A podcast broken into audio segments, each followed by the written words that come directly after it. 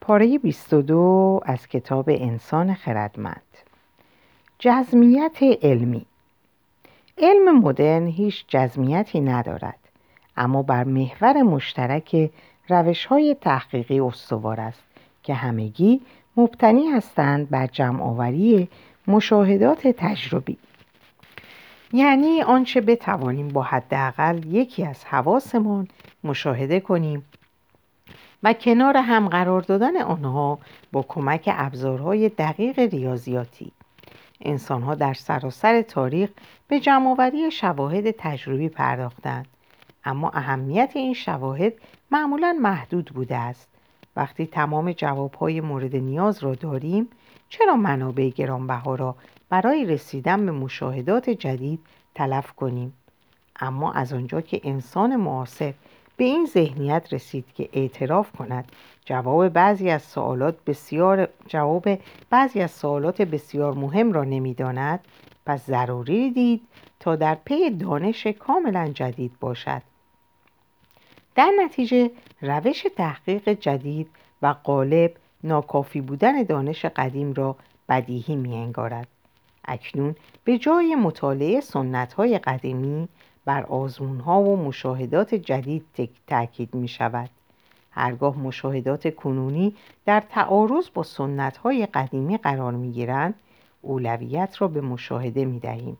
البته فیزیکدانان در تحلیل طیف های کهکشان های دوردست باستانشناسان در تحلیل یافته های مربوط به شهری از عصر مفرق و دانشمندان علوم سیاسی هنگام مطالعه درباره ظهور سرمایهداری سنت را نادیده نمی‌گیرند و کار خود را با مطالعه آنچه خردمندان پیشین گفته و نوشتهاند شروع می کنند. اما از همان سال اول دانشگاه فیزیکدانان و باستانشناسان و کارشناسان بلند پرواز علوم سیاسی میآموزند که رسالتشان در فراتر رفتن از آن چیزهایی است که انیشتین و هاینریش اشلیمان و ماکس وبر می‌دانستند اما صرف مشاهده دانش محسوب نمی شود برای درک جهان نیازمند تبدیل, نیازمند تبدیل مشاهدات به نظریاتی جامع هستیم سنت های پیشین معمولا نظریاتشان را در قالب داستان فرموله می کردن. علم جدید از ریاضیات استفاده می کند. در کتاب مقدس و قرآن و وداها یا آثار کلاسیک کنفوسیوسی نمودارها و معادلات و محاسبات زیادی نمی‌توان یافت. وقتی که اسطوره ها و افسانه ها و متون مقدس سنتی قوانین کلی را وضع می‌کردند اونها را به صورت حکایات و روایات بنامی بیان می داشتند نه به شکل محاسبات ریاضی. بنابراین یکی از اصول بنیادین دین مانوی مصر بود. بر اینکه جهان عرصه کارزار میان خیر و شر است. یک نیروی شر ماده را آفرید و یک نیروی خیر روح را. انسانها گرفتار این دو نیرو و ناگزیر از انتخاب خیر به جای شر هستند. اما پیامبر این آیین یعنی مانی کوششی برای ارائه یک فرمول ریاضی نکرد که طبق اون با سنجش قدرت هر یک از این دو نیرو بتوان انتخاب انسانها را پیش بینی کرد. او هیچگاه محاسبه نکرد که نیروی مؤثر بر انسان برابر با شتاب روح او تقسیم بر جرم جسم او است. این دقیقا همان چیزی است که دانشمندان در صدد تحققش هستند. در سال 1687 اسحاق نیوتون اصول ریاضیاتی فلسفه طبیعی رو منتشر کرد که می‌توان گفت مهمترین کتاب در تاریخ جدیده. نیوتون در این اثر نظریه عمومی رو در مورد حرکت و تغییر ارائه داد.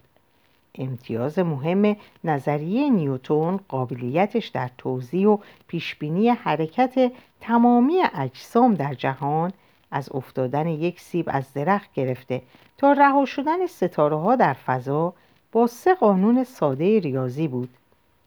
از اون به بعد اگر کسی می‌خواست حرکت یک گله توپ یا یک سیاره را درک و پیش بینی کنه فقط میبایست جرم و جهت و شتاب اون رو و نیروهای مؤثر بر اون رو محاسبه کنه. با قرار دادن این ارقام ارقام در معادلات نیوتون موقعیت بعدی شیء مورد نظر رو می‌شد پیش بینی کرد. فرمول به شکلی جادویی عمل کرد. صرفا در اواخر قرن 19 دانشمندان با مشاهداتی مواجه شدند که چنان که باید با قانون نیوتون نمی‌خوند و همین مشاهدات به انقلاب های دیگری در فیزیک منجر شد. نظریه, نظریه نسبیت و مکانیک کوانتوم. نیوتون نشان داد که کتاب طبیعت به زبان ریاضی نوشته شده برخی از فصول این کتاب به عنوان مثال می‌تونه در یک معادله روشن خلاصه شه. اما محققانی که سعی می‌کردن زیست شناسی و اقتصاد و روانشناسی رو به معادلات صرف نیوتونی تقلیل بدن دریافتند که این حوزه ها دارای چندان پیچیدگی هستند که چنین آرزوهایی رو برباد میده. اما به این معنی نبود که باید از ریاضیات چشم بپوشد. در طی دیویست سال اخیر یک شاخه جدید ریاضیات به وجود اومده که می‌تونه به جنبه های پیچیده تر واقعیت بپردازه و اون آماره. در سال 1744 دو کشیش پروتستان در اسکاتلند به نام های الکساندر و وبستر و رابرت والز تصمیم گرفتن یک صندوق بیمه عمر ابدا کنند که به همسر و فرزندان کشیش های فوت شده مستمری بده. اونا پیشنهاد کردند که هر یک از کشیش های کلیسا مبلغ کمی از درآمد خود رو به صندوق بپردازه تا به این ترتیب سرمایه جمع شه. اگر کشیشی فوت می‌کرد بیوه اون مبالغی از سود سهام صندوق رو دریافت می‌کرد که به اون امکان می‌داد بقیه عمرش رو آسوده سپری کنه. اما برای تعیین مبلغی که کشیشان میبایست بپردازند تا صندوق به اندازه کافی پول برای عمل کردن به تعهداتش داشته باشه وبستر و والاس مجبور بودن پیش بینی کنن سالانه چه تعداد از کشیشان میمیرند و چند بیوه و بچه یتیم از خود به جا می‌گذارند و بیوه ها بعد از مرگ شوهرانشون چند سال زنده میمونند به این توجه کنید که این دو کشیش چه کاری نکردن. اونها از خدا نخواستن جواب سوالشون بده و در متون مقدس یا در لابلای آثار الهیدانان کهن هم به دنبال جواب نگشتند وارد مشاجرات انتظایی فلسفی هم نشدند این دو که اسکاتلندی بودند اهل عمل بودند. بنابراین با یک استاد ریاضی از دانشگاه ادینبورگ به نام کالین مکلورین تماس گرفتند هر سه نفر به جمعآوری اطلاعات راجع به سن هر کشیشی که می‌برد پرداخت میمرد پرداختند و از این اطلاعات برای محاسبه اینکه چه تعداد کشیش احتمالا در هر سال معین خواهد مرد استفاده کردند. کار اونها بر پایه چندین دستاورد تازه در زمینه آمار و احتمالات قرار داشت. یکی از این دستاوردها قانون اعداد بزرگ یا کوب برنولی بود برنولی اصلی رو تدوین کرد که بر اساس اون اگرچه پیشبینی یک واقعه خاص مثل مرگ یک فرد معین مشکل بود پیشبینی نتیجه میانگین بسیاری وقایع مشابه با دقت زیاد امکان پذیر می گردید. پس اگر مکلورین نمی توانست با استفاده از علم ریاضی مرگ وبستر و والاس در سال بعد را پیش بینی کنه می‌تونست با دست داشتن اطلاعات کافی با دقتی زیاد به وبستر و والاس بگه چند کشیش در سال بعد در اسکاتلند میمیرند خوشبختانه اونها اون اطلاعات لازم رو داشتن به خصوص جدول های آماری که ادموند هالی پنجاه سال قبل منتشر کرده بود در دسترسشون بود. هالی 1238 مورد تولد و 1174 مورد مرگ در شهر برسل و آلمان رو تجزیه و تحلیل کرده بود. جدولهای حالی مثلا نشون می‌داد که احتمال مرگ یک جوان در یک سال مقروز یک به صده در حالی که این احتمال در مورد یک فرد پنجاه ساله یک به سی و نوه. وبستر والاس با تحلیل این ارقام نتیجه گیری کردند که در هر, در هر زمان مفروض به طور متوسط 930 کشیش اسکاتلندی زنده می‌تونه وجود, وجود داشته باشه و سالانه به طور متوسط 27 تا کشیش میمیرن و از این تعداد 18 نفر یک بیوه از خود به جا می‌گذاره.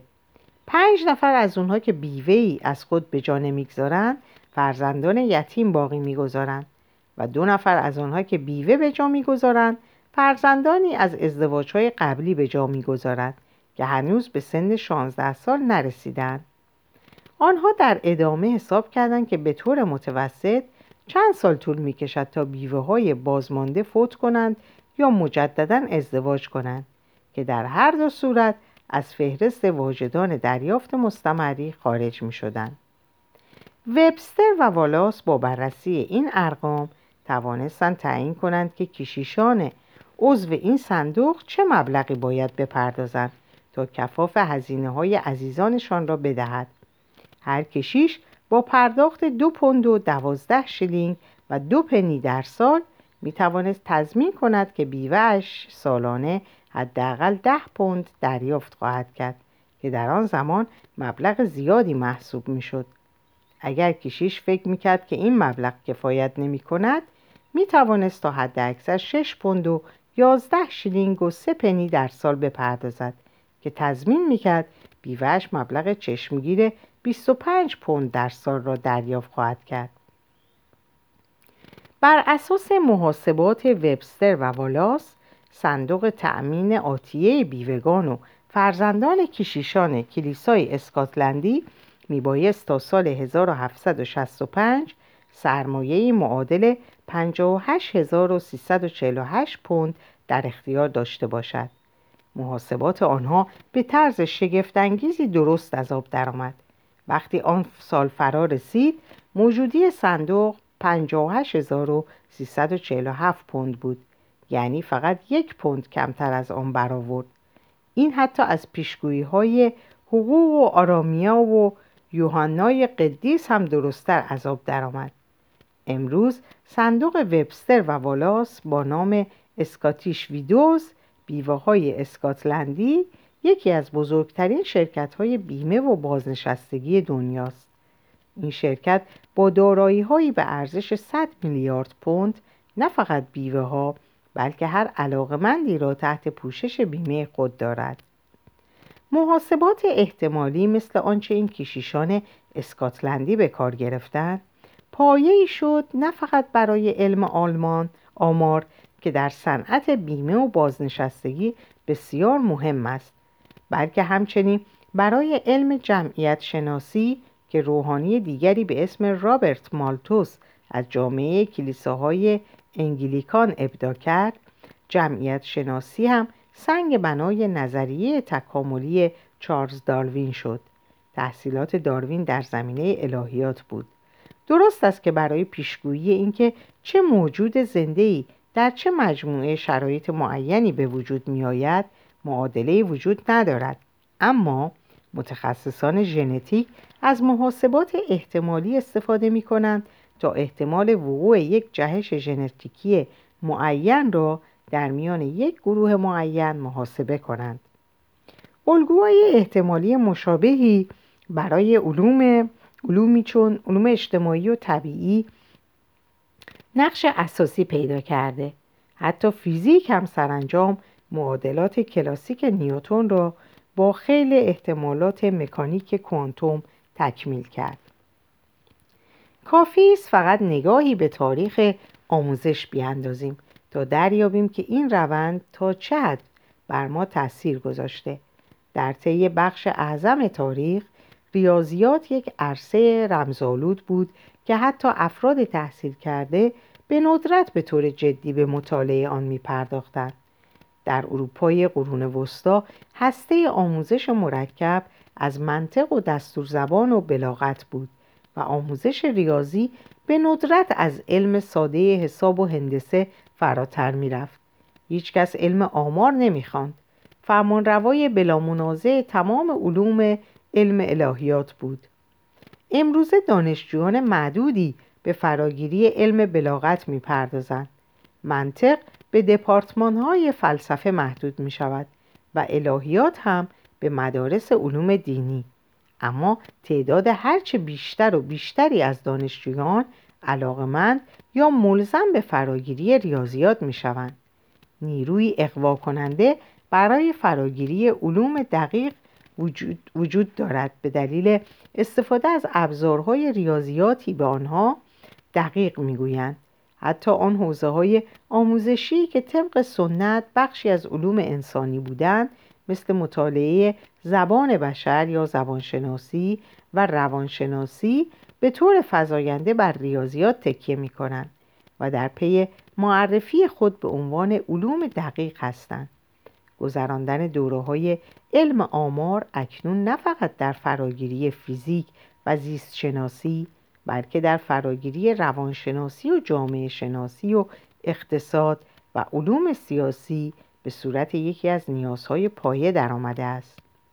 اولین واحد درسی اجباری در دانشکده روانشناسی در دانشگاه محل خدمت خود خود من مقدمه بر آمار و روش شناسی در تحقیق روانشناختی نام دارد دانشجویان سال دوم روانشناسی باید درس روش های آماری در تحقیق روانشناسی را بگذرانند اگر کنفوسیوس و بودا و عیسی میشنیدند که برای شناخت ذهن و روان انسان و علاج بیماریهایش باید ابتدا به مطالعه آمار پرداخت کاملا گیج و مبهوت می شدن. دانایی توانایی است برای اغلب مردم درک علوم جدید عذاب علیم است. زیرا فهم زبان ریاضیش برای ذهن دشوار است و یافتههایش اغلب در تقابل با شعور متعارف قرار می گیرد. از میان هفت میلیارد جمعیت زمین چه تعداد به واقع از مکانیک کوانتوم یا زیست شناسی سلولی یا اقتصاد کلان سر درآوردند اما با این حال علم از جایگاه والایی برخوردار است زیرا توانایی های تازه‌ای به ما می‌دهد.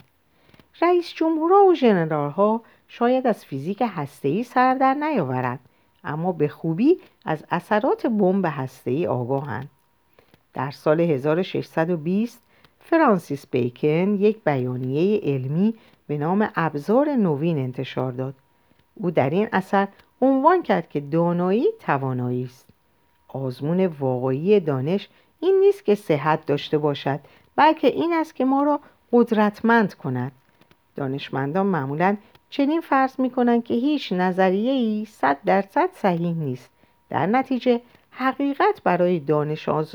دانش آزمون زعی... آزمون ضعیفی است. آزمون واقعی کارایی و سودمندی است. نظریه‌ای که ما را قادر می سازد تا کارهای جدیدی انجام دهیم دانش به حساب می آید. در طی صده ها علم ابزار و امکانات جدیدی برایمان به ارمغان آورده است. برخی از اینها ابزارهای فکری هستند مثل آنهایی که آمار مرگ و میر و رشد اقتصادی را پیش بینی می کنند اما مهمتر از آنها ابزارهای تکنولوژیک هستند. پیوند ایجاد شده میان علم و تکنولوژی چنان مستحکم است که مردم امروزه این دو را با هم اشتباه می‌گیرند. ما اغلب گمان می‌کنیم که توسعه تکنولوژی جدید بدون تحقیقات علمی غیر ممکن است و تحقیقات اگر به تکنولوژی جدیدی نینجامد بیهوده است. واقعیت آن است که ارتباط میان علم و تکنولوژی پدیده بسیار جدید است. تا پیش از سال 1500 علم و تکنولوژی دو عرصه کاملا جدا از هم بودند. پیوند این دو به دست بیکن در اوایل قرن هفدهم اندیشه انقلابی بود. این پیوند در طی قرون هفدهم و هجدهم محکمتر شد. اما در قرن نوزدهم این دو کاملا به هم گره خوردند. اما حتی در 1800 بسیاری از حاکمان که در پی داشتن ارتشی نیرومند بودند و اغلب سوداگران متنفذ که خواهان کسب و کاری موفق بودند زحمت سرمایه گذاری برای تحقیقات فیزیک یا زیست شناسی یا اقتصاد, را به خود نمی‌دادند. نمی‌خوام ادعا کنم که استثنایی بر این قاعده وجود نداره یه تاریخدان مجرب می‌تونه برای هر چیز سابقه بیابه اما یک تاریخدان مجربتر می‌دونه که این سابقه ها فقط نمونه های نادری هستند که تصویر کلی را مخدوش می‌کنن به بیانی کلی می‌توان گفت که اغلب حاکمان و سوداگران پیشا مدرن برای ایجاد تکنولوژی های جدید در تحقیقات مربوط به ماهیت جهان سرمایه گذاری جهان سرمایه گذاری نمی کردن و اغلب متفکران هم تلاشی نمی تا یافته هایشان را به ابزارهای تکنولوژی تبدیل کنند. حاکمان در مؤسسات آموزشی سرمایه گذاری می که وظیفهشان رواج دانش سنتی برای پشتیبانی از نظم حاکم بود. به صورت پراکنده تکنیک های جدیدی ابدا می شد که حاصل کار محققانی نبود که با روش های تحقیقی منظم کار کنند بلکه نتیجه کار صنعتگران آموزش ندیده و با استفاده از روش آزمون و خطا بود سازندگان گاری سالها گاری های یکسانی با مواد یکسان می ساختند و بخشی از سود خود رو برای تحقیق در مورد تکمیل گاری های جدید کنار نمیگذاشتند. طرح و ساختار گاری ها گاهی بهتر می‌شد اما این معمولا ناشی از مهارت نجار محلی بود که هرگز پاش به دانشگاه نرسیده بود و شاید حتی سواد خوندن و نوشتن هم نداشت. این در مورد بخش خصوصی و دولتی. هر دو صدق می‌کرد. دولت های کنونی تقریبا در تمامی زمینه های سیاست ملی خود برای یافتن راه حل به دانشمندان مراجعه می‌کنند. از مسئله انرژی و بهداشت گرفته تا دفع زباله. اما پادشاهی های قدیم به ندرت چنین می‌کردند. تضاد میان گذشته و حال به خصوص در زمینه تسهیلات مشهودتر از هر زمینه ایه. وقتی که رئیس جمهور, رئیس جمهور آیزنهاور هنگام ترک قدرت در سال 1961 از قدرت فزاینده مجتمع نظامی صنعتی خبر داد بخشی از معادله را از قلم انداخت او میبایست به کشورش در مورد مجتمع نظامی صنعتی علمی آگاهی می‌داد زیرا جنگ افزارهای امروزی تولیداتی علمی هستند. قدرت های تسهیلاتی جهانی آغازگر و تأمین کننده سرمایه و هدایتگر بخش اعظم تحقیقات علمی و توسعه تکنولوژی تکنولوژیک بشری آغازگر و تأمین کننده سرمایه و هدایتگر هستند. هنگامی که جنگ جهانی اول در منجلاب جنگ سنگری بی پایان گرفتار شد. طرفین جنگ دانشمندان رو فرا خواندند تا این گره کور رو پاره کنند و ملت رو نجات بدن. مردان سفید پوست در آزمایشگاه ها به این ندا پاسخ دادند و سیل بیوفقه سلاحهای معجزگر جدید از آزمایشگاه ها بیرون ریخت. هواپیمای شکاری گاز سمی تانک زیردریایی مسلسل های کارآمدتر تجهیزات توپخانه و تفنگ و بمب در جنگ جهانی دوم نقش علم از این هم مهم، مهمتر بود در اواخر 1944 آلمان در حال باختن جنگ بود و شکست قریب الوقوع شکست قریب الوقوع می نمود. یک سال قبل از اون ایتالیایی ها که متحد آلمان بودند موسولینی رو سرنگون کردند و به متفقان تسلیم شدند. اما آلمان در حالی که ارتش های انگلیس و آمریکا و شوروی از هر سو نزدیک می شدن به مبارزه ادامه داد.